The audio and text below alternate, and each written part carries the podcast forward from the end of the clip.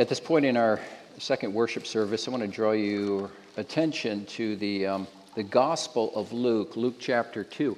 You know, this morning um, we looked at Matthew's, um, as I said, simple and unadorned account of the uh, birth of Jesus Christ. And now we find a similar brief account from the Gospel of Luke. So we get another Gospel writer's perspective, and it's an interesting perspective. So I want to draw your attention to that now. Luke chapter 2. We read in those days a decree went out from Caesar Augustus that all the world should be registered. This was the first registration when Quirinius was governor of Syria, and all went to be registered, each to his own town. And Joseph also went up from Galilee, the town of Nazareth, to Judea, to the city of David, which is called Bethlehem because he was the house and lineage of David, to be registered with Mary, his betrothed, who was with child. And while they were there, the time came for her to give birth. And she gave birth to her firstborn son and wrapped him in swaddling cloths and laid him in a manger. Because, and I want us just to, to focus, this is more of a meditation, it is maybe what we call a as we normally experience on a Sunday, a standard sermon. But so I want to just focus and meditate with you on that last phrase where it says, There is no place for them in the inn. Or as some of the uh, older translations put it, there was, there was no room for them uh, in the inn. No room, no room in Bethlehem. No room for Bethlehem. And, you know, the Bethlehem, the town, literally meaning house of bread, reminds me of, of something in the Bible from, from the Old Testament. You know, it's very interesting that um, if, if you grew up with the Bible, you'll know that the whole Old Testament is what we call preparatory. It prepares the way for the coming of Jesus. For centuries, God's people are waiting for Jesus, for the Messiah to come. And if, if you do a study of the Old Testament, first two thirds of the Bible, you will see that there are over 200 prophecies or predictions of the coming of Jesus Christ. Now, that's not a few.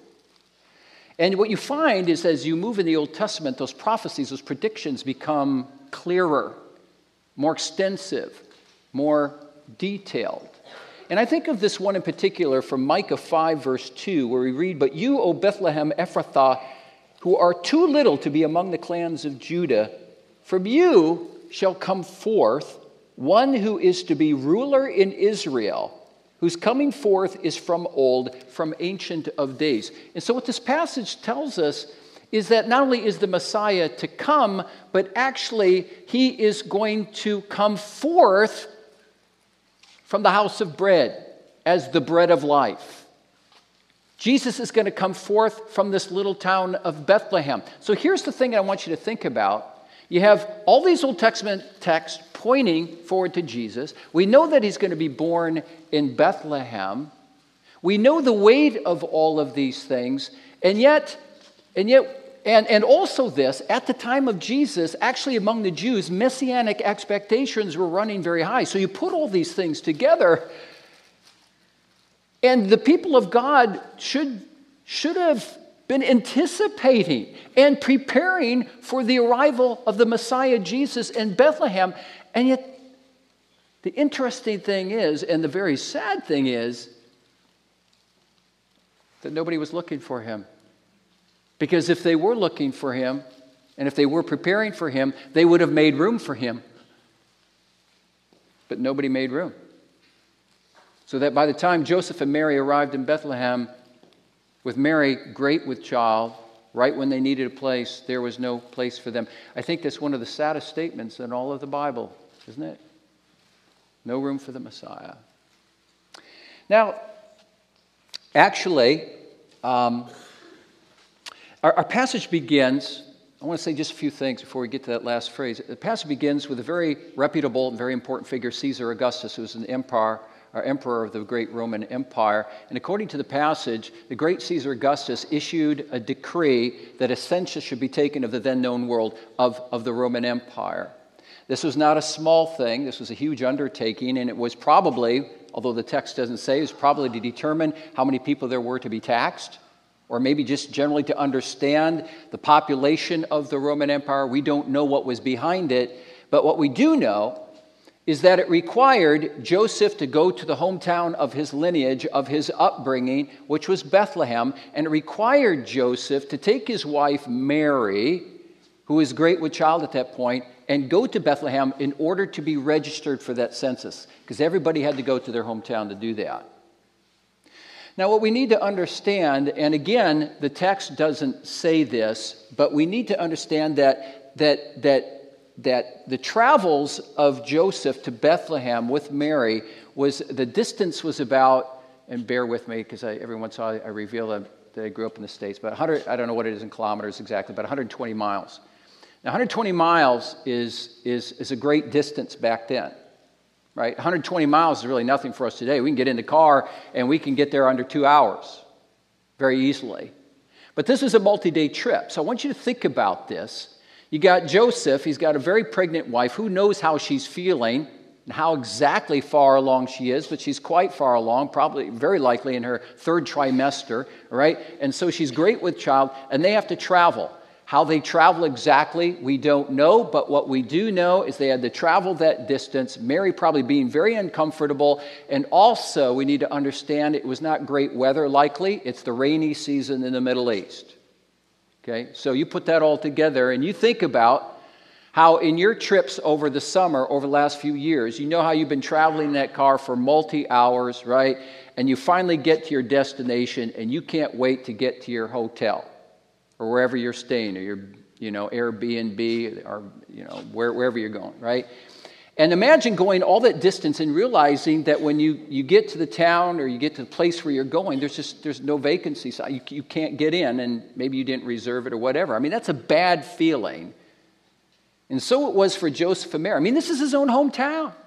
So he's crowded out of his own hometown with his wife, who's ready to give birth. And you think, poor Mary, how she, how she must have struggled. Um, at that point. It must not have been very easy for her, but again, the text doesn't really say anything about that. Only that, and then there's that phrase that hits us there is no place for them in the inn. Now, you know, um, when you and I think about an inn, um, sometimes maybe we think of like a European hostel, or maybe we think about a hotel of some kind, but you have to kind of get, get that out of your mind. Um, don't even think terms of, of, of, terms of a bed and breakfast. Uh, think in terms of this. You have a number of Jewish homes. Remember, Bethlehem is a very small town, and so a lot of uh, Jewish homes had one room that was reserved for guests, maybe their relatives, or maybe paid guests who came from out of town for whatever reason. And oftentimes, what they would do is they would have that in the front of the house. But by the time that Joseph and Mary came to Bethlehem, there were no rooms like that available. They were all taken up because everybody's coming to Bethlehem to take that t- census. So the, the question is then, where, there's so much in this little story that's, that's not told us.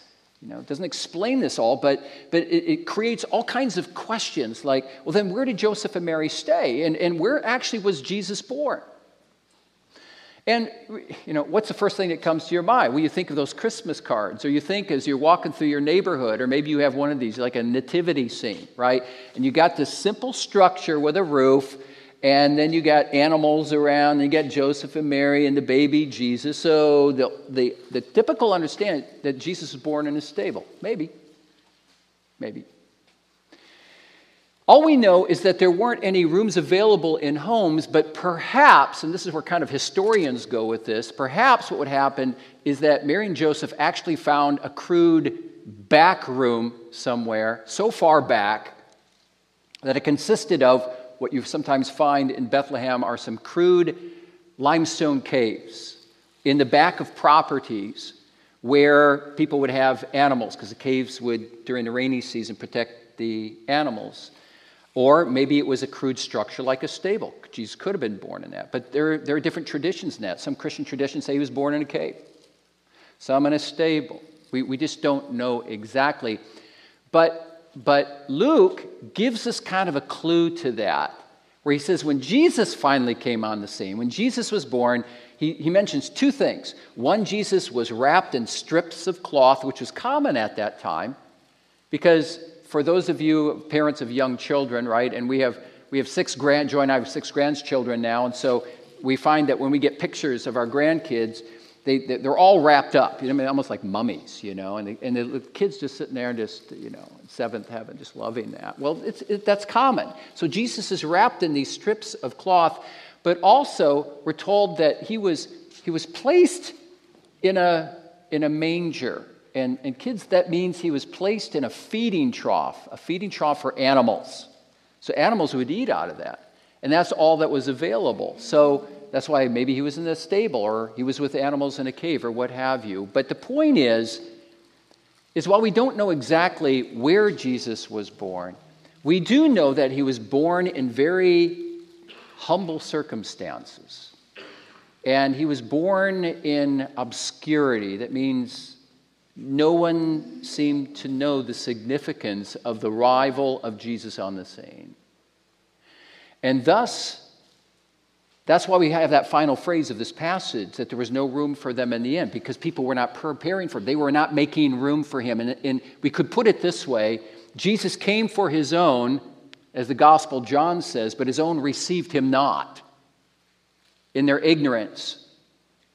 And so, in a sense, what they did is they, they crowded Jesus out. They crowded him out of Bethlehem. And, and then when you step back from this and you examine the life of Jesus, you go, you know what? It's all beginning, isn't it? This is characteristic of the whole of Jesus' life. Jesus, here in this passage, is crowded out of, out of Bethlehem. There's no room for them in an inn, no room anywhere. And then later on, they will be pushed out of Bethlehem to the land of Egypt, as I mentioned this morning, because wicked Queen, uh, King Herod was seeking to kill the baby Jesus. He did not like the idea of a rival king, a satanic attempt to extinguish the Christ. So he's crowded out of Bethlehem. Later on, when Jesus begins his ministry, do you remember where he, he preached his first sermon? It was in Nazareth, his own hometown. But we find that Jesus is then crowded out of Nazareth because they were offended at his preaching. And then finally, still later, at the end of his life and ministry, Jesus is crowded out of the capital of Jerusalem. As he, the Bible tells us, was crucified outside the gates of Jerusalem. In the end, God's people, our ancestors, joined hands with the government, with the Roman government, in putting their own Messiah to death. You cannot experience a greater depth of being pushed out and being crowded out than that. So when we look at a passage like this, someone reading this, you and I, or anyone who's even cracking open the Bible for the first time, have to ask themselves the question. And our passage, I think, places this plea before us, or at least this question, I should say, and that is this Will we do the same thing? Will we join hands with others in crowding out the Christ? Or, to put it another way, are we, are we ourselves here this morning willing to make really genuinely room for Him? Room for Him.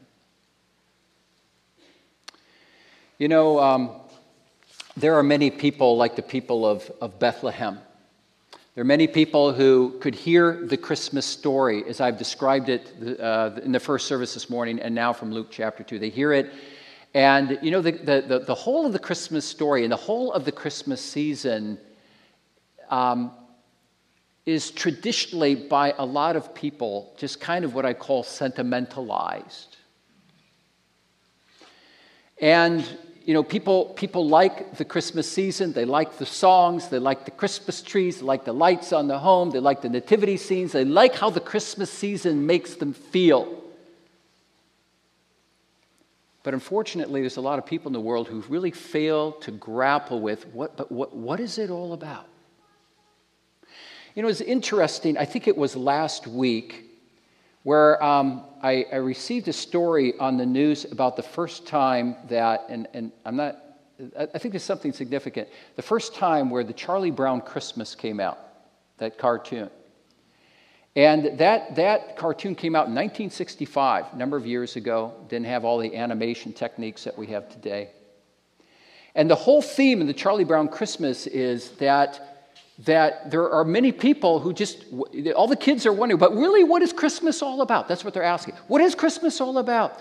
And finally, there's that little kid, Linus, who gets up and he says, This is what Christmas is all about. And he gets up to a microphone and he recites from memory this passage and more than just this from Luke chapter 2. It's the story of the birth of Jesus Christ. And when he's done, Linus says, And this is what Christmas is all about.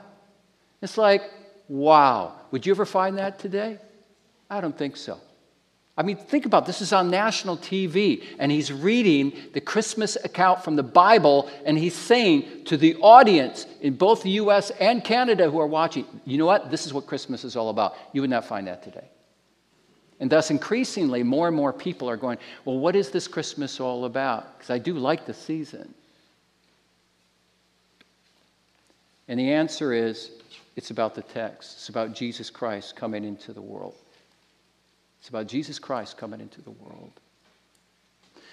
And when, when, people, when people begin to really grapple with what the Christmas story is all about, in a sense, what they are doing is they're moving from having Jesus reserved for a back room way over here, and Jesus starts moving more and more to, to the front room of their lives. And when that happens, when that happens, sometimes what happens in their lives is people begin to grapple and actually believe what the Bible says about the Christmas account. There's a change that takes place that is sometimes very quick and very dramatic, and sometimes just very kind of quiet and gradual. Like, for instance, um, uh, many of us are familiar with the, the great English writer C.S. Lewis. You know, there was a time where in his life, for a number of years in his life, especially throughout his 20s, he was, um, he was an atheist. He just does not, did not believe in God. And then by God's grace, he began to shift. He went from atheism to agnosticism to what we just call theism. That is, a, that is a lot of times people move in this direction. They believe in a God, but they're not sure who that God is. And then by reading the Bible and talking with other Christians, he began to embrace what we call Christian theism. That is, the belief in the Christian God, the belief in Christ himself.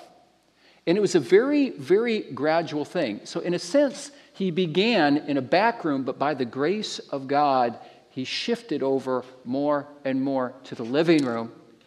And then he left the living room and he came to the front room.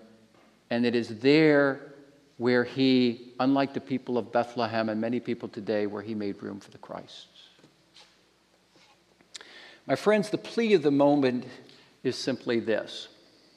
And I think the text really begs this question Are we really making room for Jesus? I know that sounds very simple, but are, are, are we making room? Have we made room for Jesus?